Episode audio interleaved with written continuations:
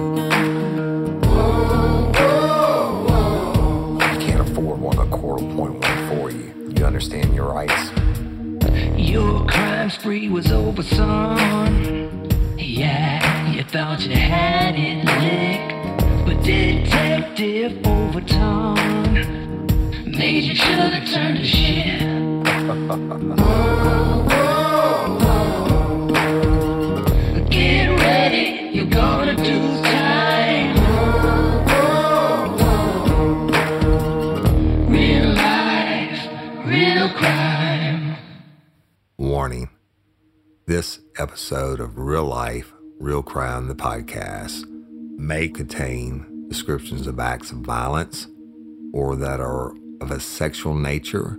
It should be for people that are 18 years or older. Heed my warning, people. I did not get the facts of these cases off of the internet or from some television show. The facts we're retelling you were presented to us by the victims of the crimes or the perpetrators who committed the crimes against the victims.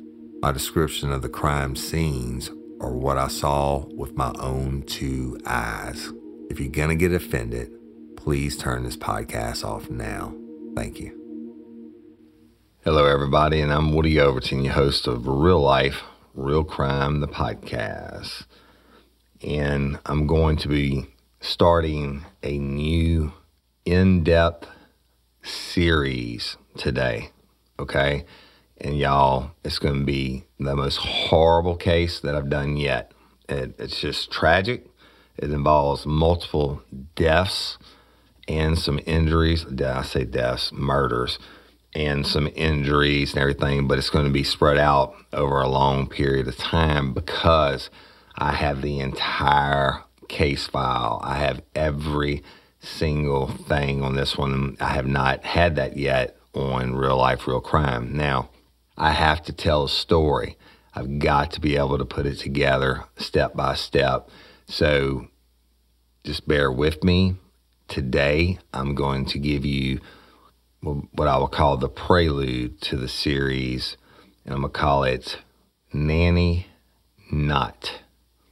And stay tuned, y'all. At the end of the show, I got a bunch of announcements about the crew bash and, and different things that are going on for real, real life, real crime. So, without further ado, let's get into it. Y'all, in Louisiana, we have the Office of Child Protective Services, all right? And we call them, I call them OCS. And, you know, they're, they're seriously busy, okay? And they have to investigate every complaint that comes in on child abuse. It, even a lot of them they get are bullshit, like it's a bad custody battle and, and somebody will call and say, oh, get their friend to call and say, oh, I think they did such and such this baby, or they're over there using drugs and this baby. And I mean, so they, they deal with a lot, all right? And they deal with a lot of people and they deal with a lot of bullshit. But they also deal with a lot of tragic cases. And I worked with them just constantly, especially even in uniform patrol, taking initial reports and sometimes it was such a bad thing that OCS had to be called out as as well as the detectives and the, and the workers. And I got to know them in every CAC pretty much I've done. OCS was involved at some point. And the, that's the Child Advocacy Center interviews in Louisiana when they something happens or supposedly happens to a child. You have to bring them in to a forensic interviewer, and that, that forensic interviewer sits in the room and establishes with the child do they know I say child, that's anyone under 17, y'all. Uh, um, do they know the difference between right and wrong and all that? And they build a rapport with them, and but they can't guide them. They can't ask them any leading questions, etc. At the end, you make the determination of whether to send it to the grand jury or get on the warrant yourself or let the parents get on the warrant or whatever based off the information that the child gives. But OCS is always involved too, especially when their children might possibly be in harm's way in the home.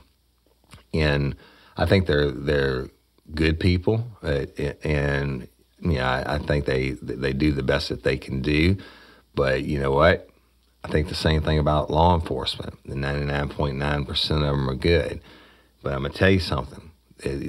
people make mistakes, okay? With the best of intentions, people make mistakes or they don't want to believe that true evil really exists. And I'm talking about fucking monsters, all right? Now, this case, I'm telling you, when I'm going to give you a little taste of it today, but the which it's going to be bad, but in the weeks that are coming, I'm going to lay it out for you step by step.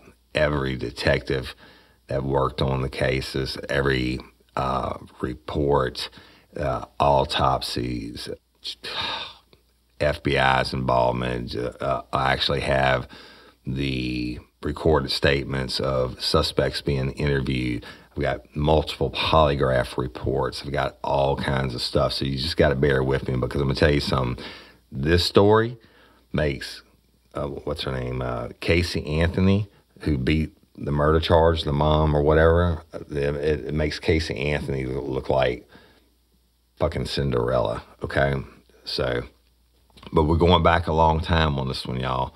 And this one actually, I'm gonna start it back in 1989. Now, obviously, in '89, it wasn't my case, but I'll start with this they had a, a couple that brought their child in 1989. They, they got their child back from the babysitter, and it, it was the child was severely burned on one hand, its arm, and its face.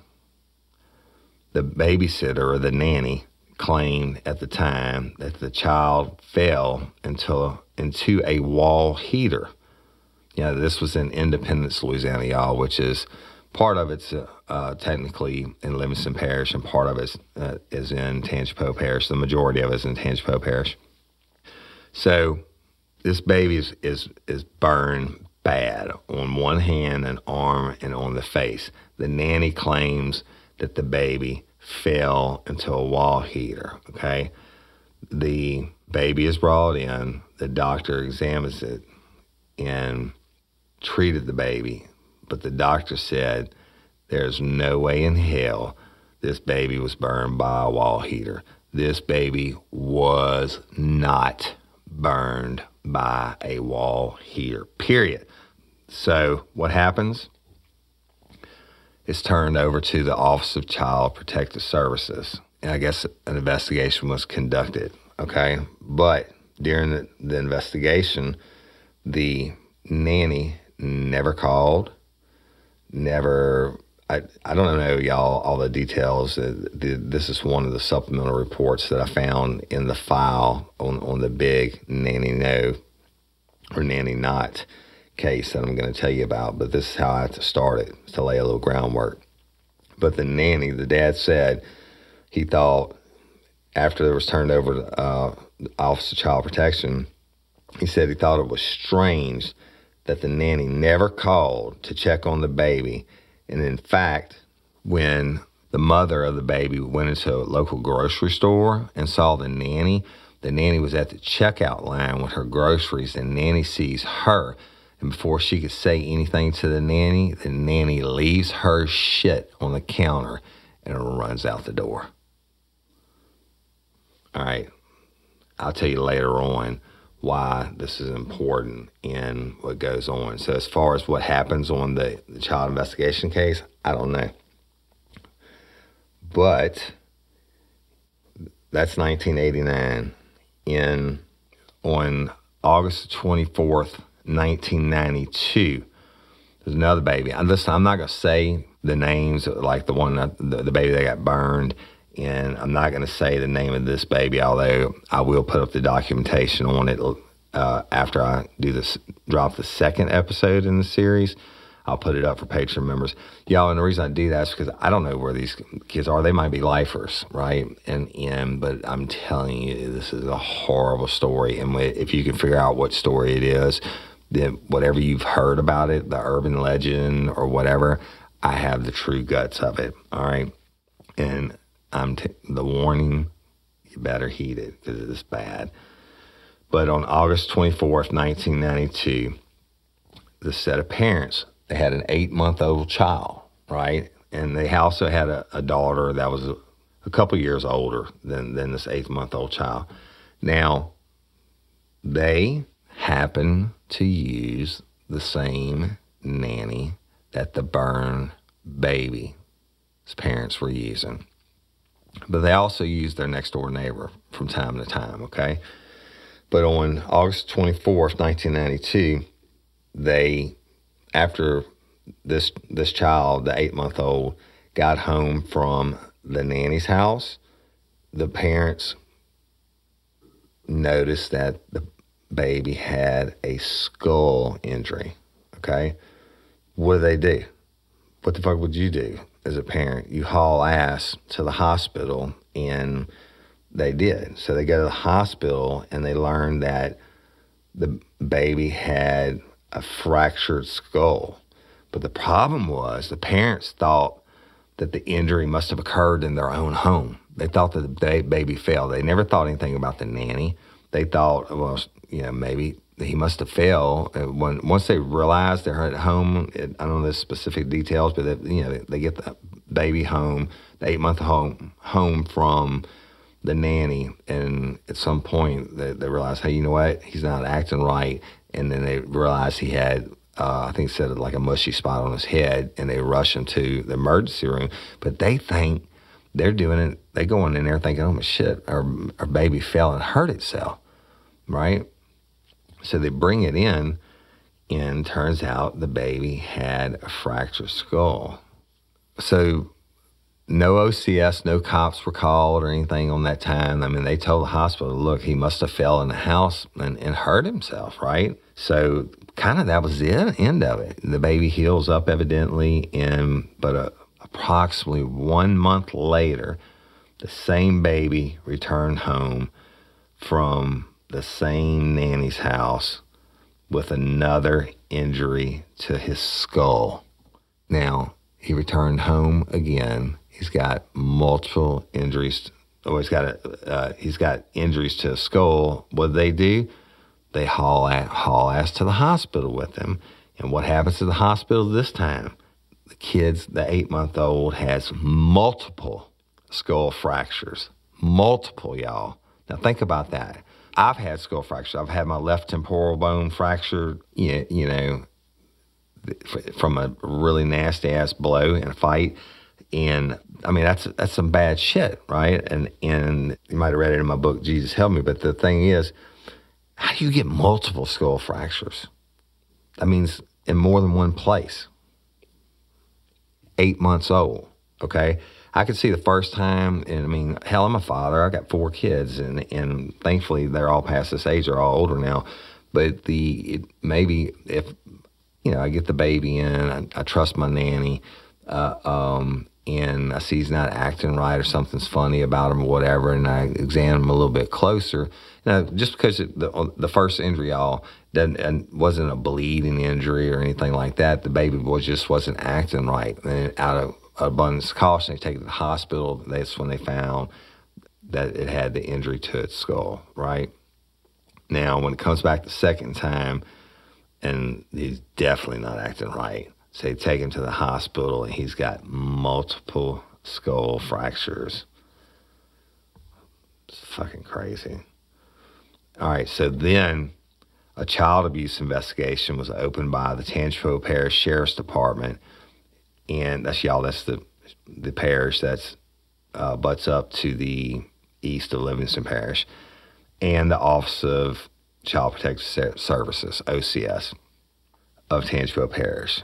Now, parents said the investigators and OCS came down on them hard.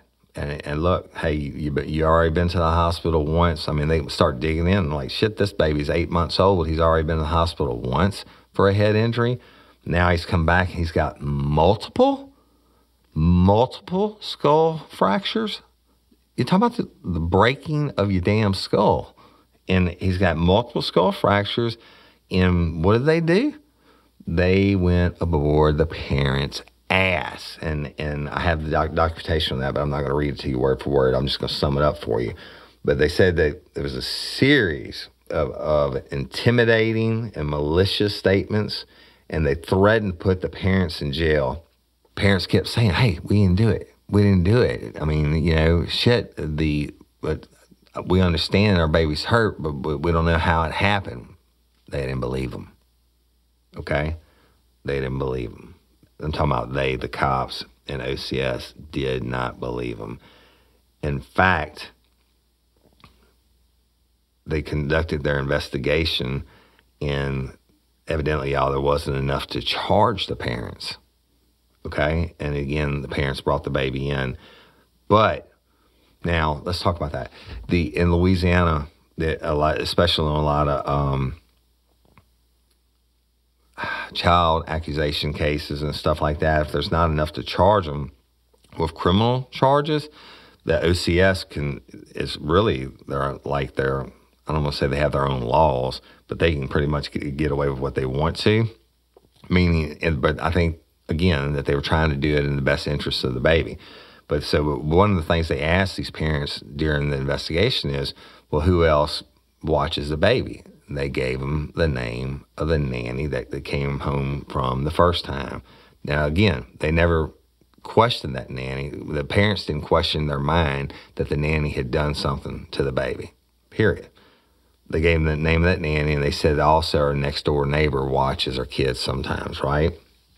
So OCS tells them that they are required to use the nanny and not the next door neighbor. The nanny being y'all the one that the baby came home from the first time, and it was some some hours later they noticed the injury. They take it to the hospital, uh, um, and they thought it happened in their house. They thought he he fell or whatever. An eight month old y'all. Now after he's got he's laid up in the hospital. and He's got multiple skull fractures. That's serious shit. I mean, they, they, they, if it, the bleeding, the subdural, subdural hematomas don't go down on their own, they have to you know cut your skull open to release the pressure on the brain and shit because the brain swells on skull fractures. I mean, it was a bad deal for this family, first of all, but the eight month old baby, thank God it couldn't remember. But after it's done, they don't have enough to charge them with. So, but OCS tells them, well, we don't, you, you can't use your neighbor and your friend to babysit this kid anymore. You got to use the nanny. Now, what does that tell me? That tells me that OCS must know of this nanny. Now, go back to 1989.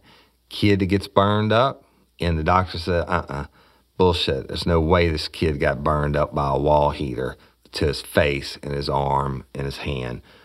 OCS was called out. They investigated. Who do you think they went and talked to? They had to go talk to the nanny. So they had to know her.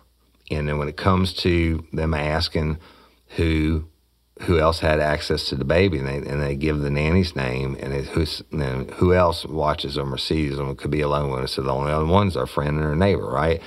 OCS says you cannot ever let this baby near your neighbor again. And if you're going to use a babysitter for any reason after this, you've got to use that nanny. I mean, what do they do? They're law abiding citizens. They try to obey, and they're just happy that their baby lived. Okay? Now, same year, later in the year, on Christmas Day, their family, that being the, the mama, the daddy, the eight month old who's now been to the hospital twice and had se- the severe injuries second time, go to a Christmas party at the baby's aunt's house. During that time at the Christmas party, they had a videotape taken and witness testimony that confirms that the baby was that eight month old was healthy and playing normally that day. That evening, the parents allowed the baby and their 18 month old daughter to visit the neighbor's house and stay overnight. The one that OCS said they couldn't go to. The next morning, on December 26th, the nanny picks up the 18 month old and the 8 month old with the family's permission and took them to her house to stay overnight. All right, let's talk about it for a second.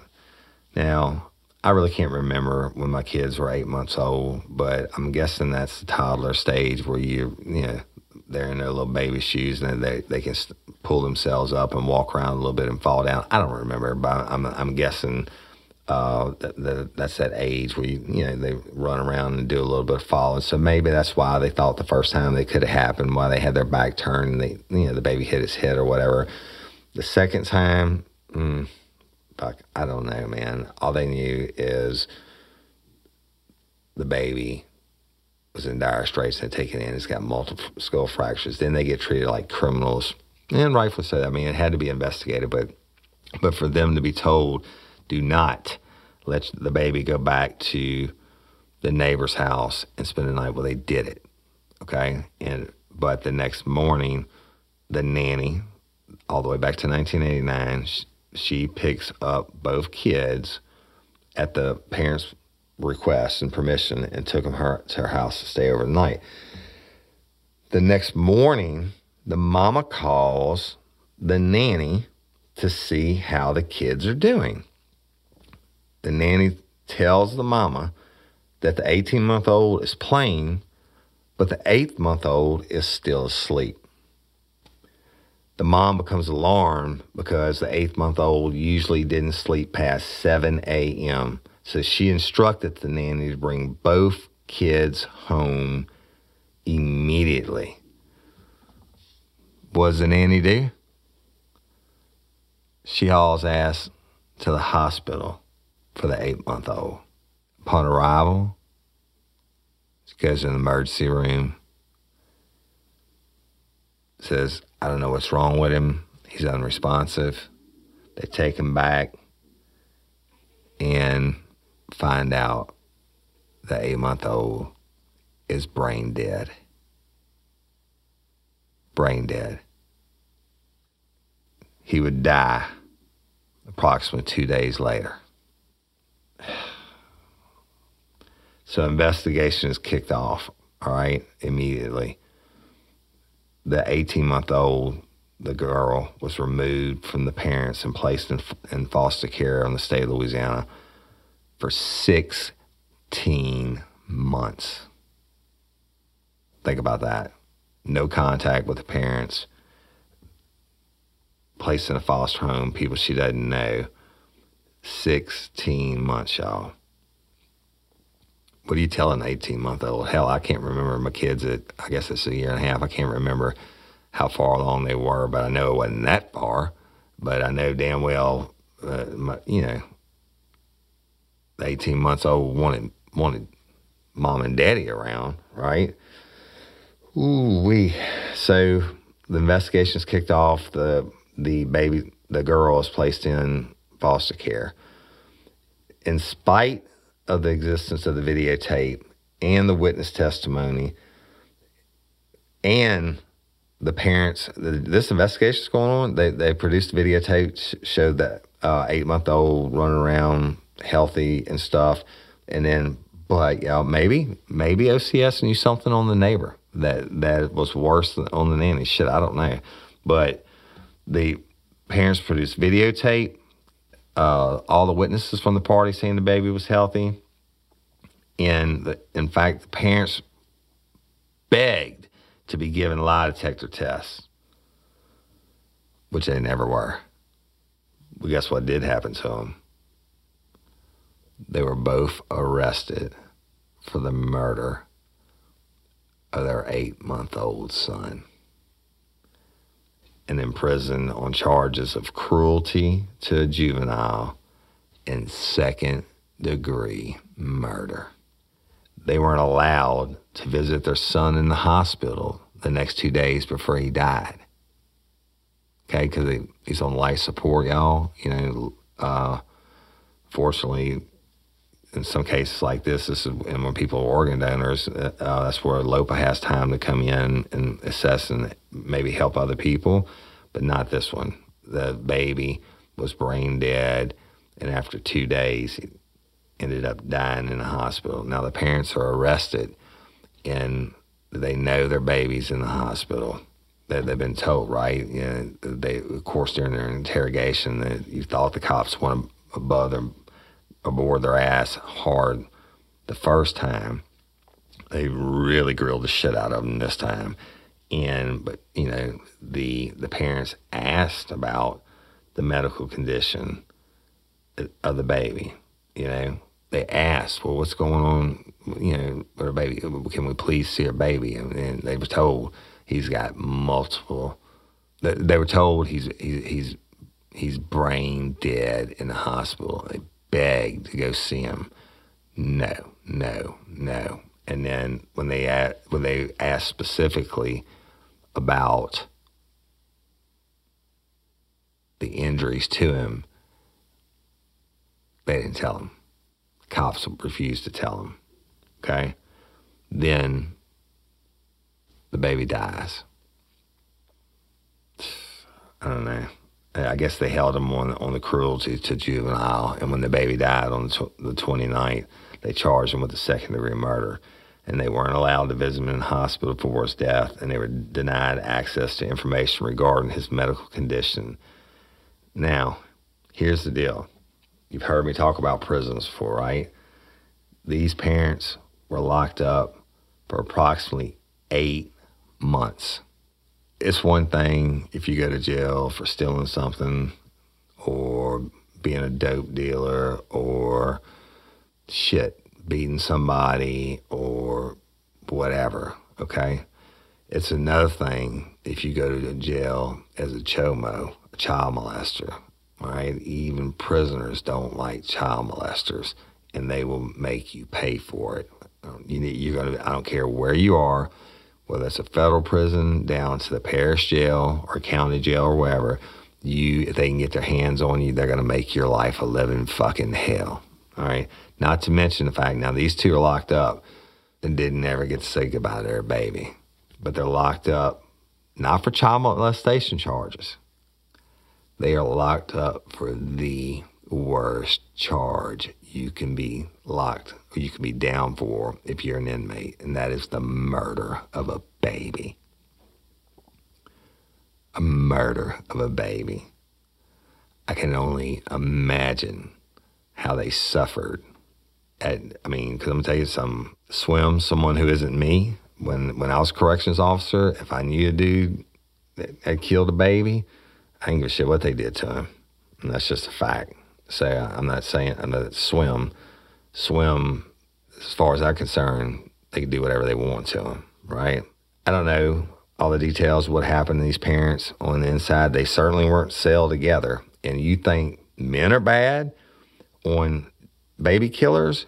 Women are a million times worse because these ladies are locked up. I use that term loosely, but these women are locked up and they know you're in there for killing your eight month old baby, they're going to make life a living fucking hell for you. But what if you're innocent? What if you're innocent? You've been begging, give me a lie detector test. I'll do anything we can to prove, but what, what can you do? After eight months, finally, now this is really outside the box, but after eight months, finally, the lawyers got their case. Well, the district attorney took their case to a grand jury who heard the district attorney's side of the case. Guess what happened? No true bill. The jury heard the facts of the case, which included the baby, the parents bringing the baby in before, and the second time when the baby comes in, uh, Oh, I'm sorry. Yeah, the first time the baby went in, the second time the baby goes in with multiple skull fractures, And then the the third time that the babysitter, not the baby, we'll call her nanny, the nanny is instructed to bring the kids home immediately. Instead, she takes the baby to the hospital. And he's found to be brain dead. Grand jury hears evidence from one side and come back with a no true bill. So what happens? The parents get released. But OCS is still involved. And just because you get a no true bill, it doesn't mean they don't think you're guilty. It just means they don't have enough evidence. The grand jury says you don't have enough evidence at this time to hold these people for prob- you know, probable cause or beyond a reasonable doubt. And so they release them. But guess what? They still don't get their daughter back. They still are under the, the cloud of scrutiny of being the murderers of their baby who in eight months' time, we know went to the emergency room at least three. The third one, third time, he never left until he left in a body bag. I believe, and I, I may have to stand corrected on this, but I believe the autopsy on this, you know, you know what, I'm not even gonna say it. It's gonna come out later on the story, but I believe that the third time it was, um, the autopsy proved the baby died from being shaken to death shaking to death. Now, eight month old is not a little baby. Know, I worked, a, a, unfortunately, way too many baby cases, like infants that wouldn't stop crying. And we're talking about a couple months old. You're holding like a football and you can easily shake that baby to death. How the hell are you to shake an eight month year old, uh, eight month old to death and break the, the brain stem and cause them to be brain dead? But I'll get into that in the later episodes because this is all to come back and tie together. So, what is the key factor here? 1989. OCS is involved. Called because a doctor saw a baby that's burned on the severely burned on the hand, the arm, and the face. The nanny the person who was controlled had actual physical custody of the baby, said the baby walked into a wall heater. Doctor said, You're full of shit. Office Child Protective Services investigates. What happens? We don't know. But they investigated it. I know that for a fact. And again, I'll explain all this to y'all later on as, as I can tell you about the documents. So that nanny's name is in the system. 89 to what, 92, when parents get the baby home from same nanny's house. At some point later on, they realize the baby's not acting right, take him to the hospital, find out that he has a head injury. But they say, you know what, it, had to happen in our house, and we're sorry we, he could have fell and whatever, whatever, right? They still not thinking anything is wrong. What's the same common denominator? that nanny. Okay? But the next time baby comes home, they end up taken to the hospital, has multiple skull fractures and the OCS and the cops come in, they you know get on the parents' ass, and but there's not enough to charge them. But the OCS says you can't let them go stay at your neighbor's house anymore. And you know, what four months go by, they go to the Christmas party, baby's healthy, happy, running around on video, got all kinds of witnesses that let him spend the night with his sister at the neighbor's house. Now I'm not saying these people are the best parents in the world. I don't fucking know but they, they went against OCS's fucking unenforceable rule. They can tell you that. How can they enforce it? But then the mom calls the nanny, who they still have no idea is the common denominator behind the injuries, and ask her to come pick them up because OCS is ruling, come pick them up. OCS is ruling, come pick them up and let them spend the night. Mom calls the next morning and check on him. 18 months old's good. Little one, he's sleeping. That's not right. He's always up by seven. She called at nine o'clock. He's always up by seven. Bring him home immediately. Our common denominator takes him straight to the hospital. Parents get arrested. I don't know at what point you have to fucking look outside the box of the parents and try to figure out, or why not give them a polygraph test? You know, why not? You, you, I think you get tunnel vision. Oh, I know you can get tunnel vision on cases, and you absolutely uh, don't want to believe there might be this one common denominator that's behind all these injuries and ultimately the death of the baby.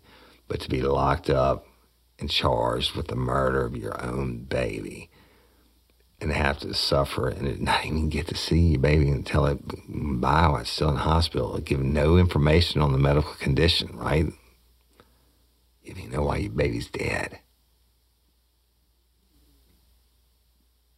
Eight months before your case is heard by a grand jury. Y'all normally on the, on the big cases, uh, death penalty cases and stuff like that, when it goes for a grand jury, that bitch is going as fast as possible. But I'm talking about within days if possible. Next time, or they might call us, uh, convene this, uh, the grand jury. The grand jury, the secret grand jury doesn't sit in every day, y'all. They're, they're impaneled for like 90 days at a time, and they'll call them in like when they have a stack of cases they need to present for them. That, fucking ain't eight months worth that's that would have been almost three different grand juries during that time. But at some point, they take it, they release them. Still don't get the daughter back. But guess what? About a year, the math in my head. About a year, I can't see eight, eight months on top of 92 to 2003. So we're looking at August uh, about six months, August, maybe maybe another eight months in Livingston Parish, or common denominator. The nanny has moved, is now living in Livingston Parish, and what happens? She gets arrested and charged for her involvement with the death of another baby. So these parents, the ones from Tangipahoa that locked, spent the time locked up, I guess they had their oh shit, their aha moment. I'm like, holy shit. We didn't think. I mean, even though she rushed it to the hospital and all that, I guess they had this super aha moment of that fucking bitch. That fucking bitch would trust their kids to her. And now, I mean, they don't know about the 1989 case at this point, and and they only know that they would take their kids to the nanny's house and drop them off, and probably go out maybe a night together uh, for dinner or something, whatever it is. You know, when you have young kids like that, man, if you get somebody to watch them for one night, that's a good thing, right? I mean, it's, it's you're not to have those babies just for that one night. And I oftentimes joke and uh, yeah, and I say you better watch that. You know, when when young parents get to drop their kid off at around that two year old, you know, two year old mark, um, like that's how brothers and sisters get made, right? Because then you're feeling pretty good. You're thinking, you're not thinking about all the shitty diapers and the earaches and the loading and unloading of the car and all that shit, you know. The, uh, and you finally get some alone time with your spouse. You know, a newborn baby is God's natural form of birth control, right? I mean, you're just not going to have the sex. If you do, you're lucky. But the two year mark, that 18 month mark. Now, how many brothers and sisters out there are, are 18 months apart or how, you know, two years apart, whatever, including my own kids? So when you get that moment alone, and I always tell them, I said, that's going to be a baby maker, right? But so you drop your kids off because you trust this person. You've been told to trust this person. And you probably don't drop them off the whole time the first night. You probably drop them off for a couple hours and you come back this person puts on the, the best face, nanny puts on the best face in the world, you start to feel more secure. They come highly recommended, and so you end up leaving them overnight. but you never ever expect the bitch is gonna kill your kid. And it would come out, you know, that later on, after the case that I'm about to start telling you, which is the most fucked up case. And people ask me, what's your worst case ever? Oh, or I, I'll tell you, it's probably the most fucked up case I've ever heard of. Okay. And, and I'm going to stop it right there. I'm just to stop it. I'm certainly not saying that, you know, the, now these, these parents, and rightfully so, the ones that were locked up and didn't get to say goodbye to their baby and all that, they sued the shit out of OCS and the sheriff's office and all that. And I get that. And um, I don't think that either agency acted with malintent, but I do think they fucked up, obviously, right? I mean, they fucked up bad. And, and we'll get into that later on. But the case I'm going to tell you is uh, you take the most fucked up mother or person, uh, baby killer in the world. This one is the worst, period. So I don't know how there's not movies made about it and everything else. But again, this is a prelude to it and setting up a little background. And even if you think you know this case, you don't know shit. And for the first time, y'all, I've been telling you, real life, real crime was going to step up its game. I was going to start pulling courtroom testimonies and start pulling actual case files and stuff like that. Does it mean I'm going to read everything? No, absolutely not. But what it does mean is uh, these cases are so massive that I don't want to miss out on anything important. Like going back to this case file, I found that um, complaint that called in from that had his baby that was injured in 1989 when this nanny was watching, when the baby was burned. So I, there's a lot that I have to put together on it, but you're going to hear more and you can have more access, especially Patreon, you can have more access to documents than you've ever had in anything real life, real crime has ever put out. And it's going to be a real humdinger. So, that being said, I'm going to conclude today's episode. We're about, I don't know, close to 50 minutes in. The, the I do want to talk about some things, y'all. We just got done with the second annual Real Life Real Crime Crew Bash, and oh my gosh, it was amazing. Amazing. We had lifers from all over the United States that are now not only lifers, they're family that came and stayed at the Hilton. I actually got to go fishing with uh, Becky and, and, Paul Andre on Thursday, and Captain Calvin Duvall, and Duvall's Cajun Charters on on Thursday. They flew in, got in late at night, and then we, went, we fished on Thursday. Awesome time. Thanks again, Captain Duvall. Oh, and Buddy's Barbecue, Denham Springs, Louisiana, packed our lunch for us, y'all, and he gave brisket and pulled pork and pulled smoked chicken and sausage and the buns and, you know, four sides and everything. Look, the best barbecue you can get, y'all go check him out. And he he um, his name the name of his buddy's barbecue is the owner's name is Mickey Watson. He named the restaurant after his deceased father. Okay, he's won all kinds of competitions and everything else.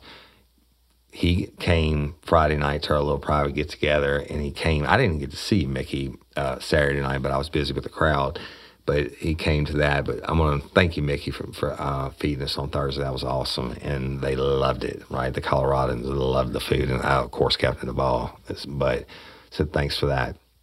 And then, so I ended up spent, staying an extra night at the Hilton, uh, and then got to meet you know uh, Megan Stringer and her friend uh, from Nebraska. And the friend was from I think Minnesota or uh, I get it confused, y'all. But it doesn't matter. I got to meet lifers the next morning, breakfast, more lifers. Got to meet Shane McBride and his awesome wife, and and you talk about the best people in the world. We'll get into that at a later date.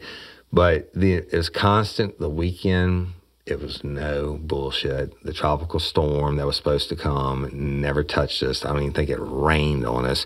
We had a little get together at Happy's Irish Pub. Thank you, Chad, for that. I appreciate that. On Friday night. It was awesome. I got to meet a lot of great lifers again from all over the United States. I, can't even tell you all the states. Like Jorge and his wife from Dallas that drove in.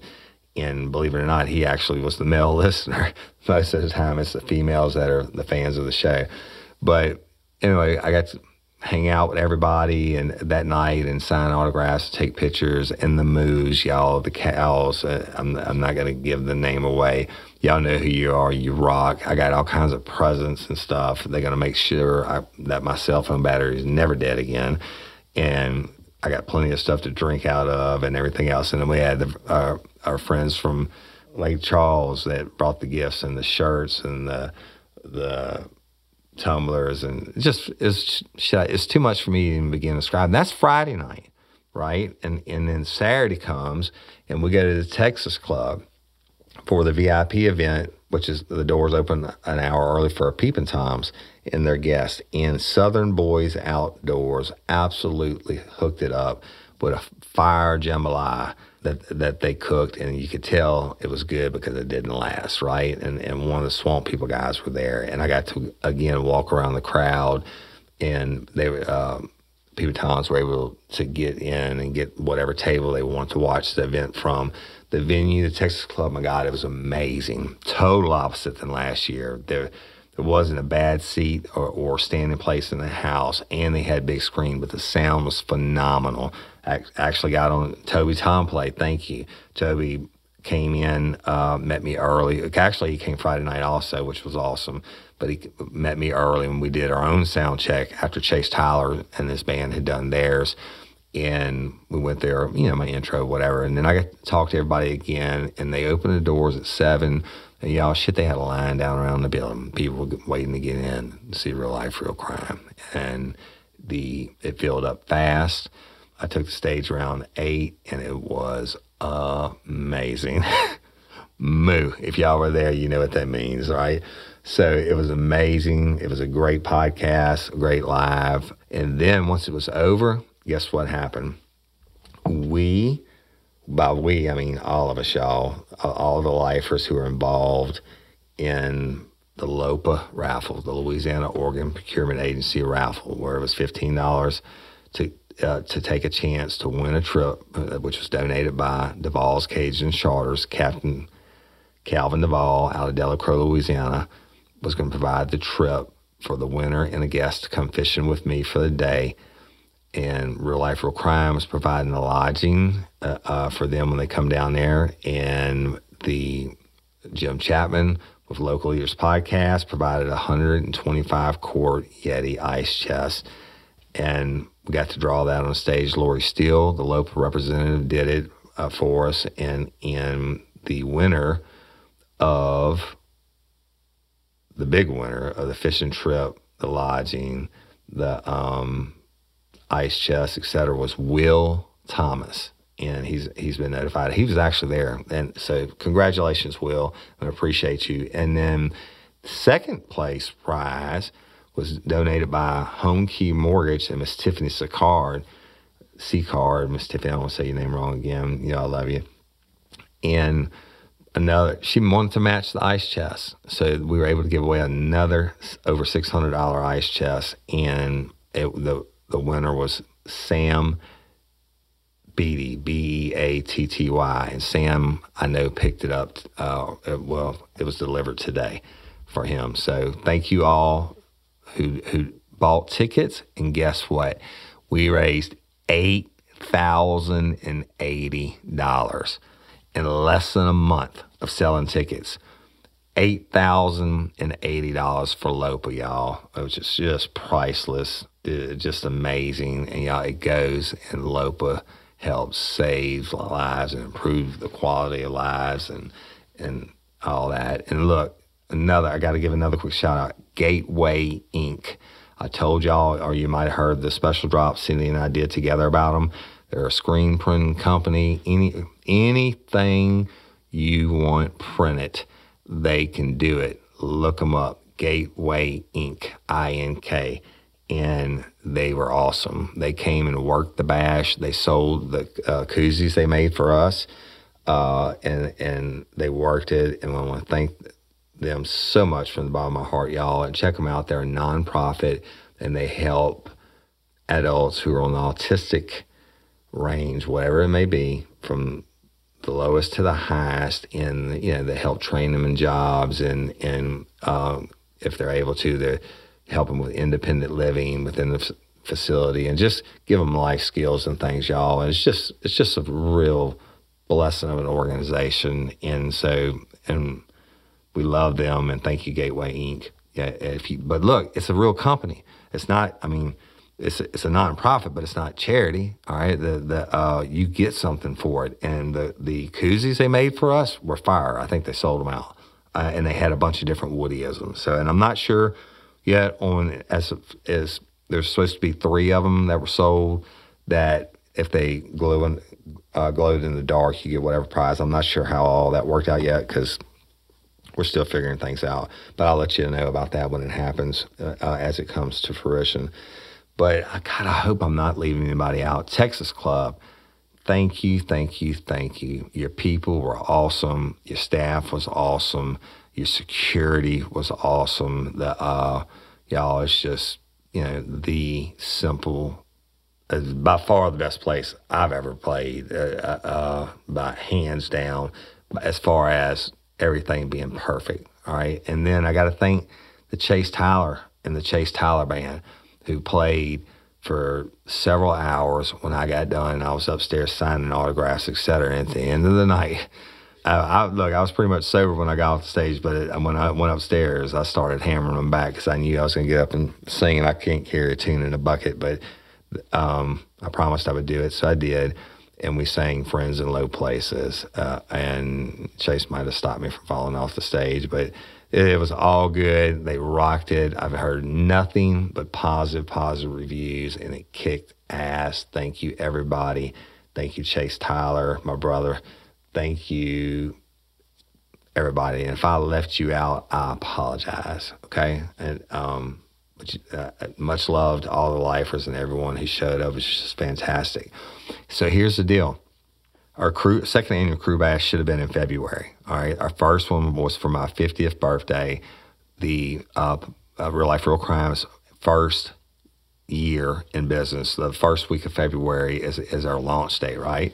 And then uh, reaching one million downloads. Well, in February we should have had the second one and would have been you know my birthday again and three and a half million downloads and what have you, whatnot. But the um, got canceled because of COVID. So when when they started coming out of COVID, and, and Chase called and said, "Hey man, I, I, I got a date that the Texas Club is possibly going to have open. Would you be interested in doing that?" Because we knew Chase was going to play for the Crew Bash no matter what. And I said, "Sure, absolutely." And and so we jumped on it with both feet, and then we're blessed ever since. But guess what? We had such a success the other night that we immediately turned around and confirmed and locked in the date of February 5th, 2022 for the third annual crew bash. And I'll give you all the details because shit's got to be worked out. I mean, the hotel, the, the, the I can pretty much tell you everything's going to be the same. But I'll give you all the details later on when tickets go on sale and all that. Because I know a lot of people had Father's Day. A lot of people already had trips to the beach planned, and we sprang it on y'all at the last minute, and that's fine. But guess what? it was a packed house anyway, right? So this time we're going to do it again. Everybody will have advance notice, and we want you to come down South Louisiana and celebrate our third annual Real Life Real Crime Crew Bash, and it's going to be phenomenal. That February 5th is a Saturday. The it's the weekend of the Pro Bowl. There's no NFL playoff games. The Super Bowl is the following weekend, and it's two weeks before Mardi Gras. So then, I mean, they might have a you know a couple balls or something going on, but it's not going to be anything that is going to affect real life, real crime in the crew bash. So, but you know, all love and blessings.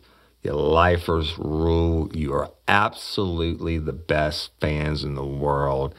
No doubt about it. Patron members, you know how much I love you and thank you for your financial support, making the show run. You can't be a patron member. I love you just as much, okay? And just hold on. I've been promising y'all we're up in the game with this story. I'm going to start it. We got some really big, big stuff coming, and it, it, that is being worked out right now. That you'll know within probably the next 30 days, and it's going to be for everybody. Whatever, whatever involvement with it you want to have, that's okay. But it's going to be real life, real crime, and real life, real crime only for lifers. And I love you. Please continue to like us and share us. The crew page, over 35,000 members, y'all, on Facebook. Um, the Instagram, it's at Real Life Real Crime or at Overton Woody. Hell, we, we have so many Facebook pages, I don't remember them all, but the again, I just want to thank you. And you know, I catch some heat about you know thanking my fans and talking too long. Well, guess what? If you don't like it, turn the fuck off. Um, if you want to go leave a bad review, that's fine too. Hey, y'all, if you want to go leave a good one, you can go to iTunes and uh, and leave that too. It, somehow it helps the show in the algorithms for Apple. But that's it.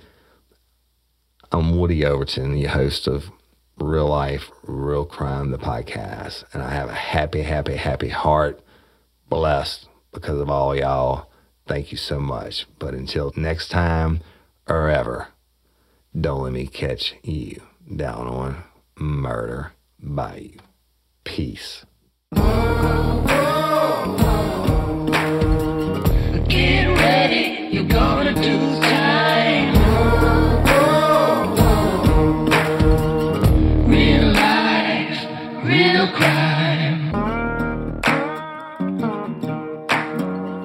Life, Real Crime is a true crime podcast brought to you by Woody Overton and executive producer Toby Templey.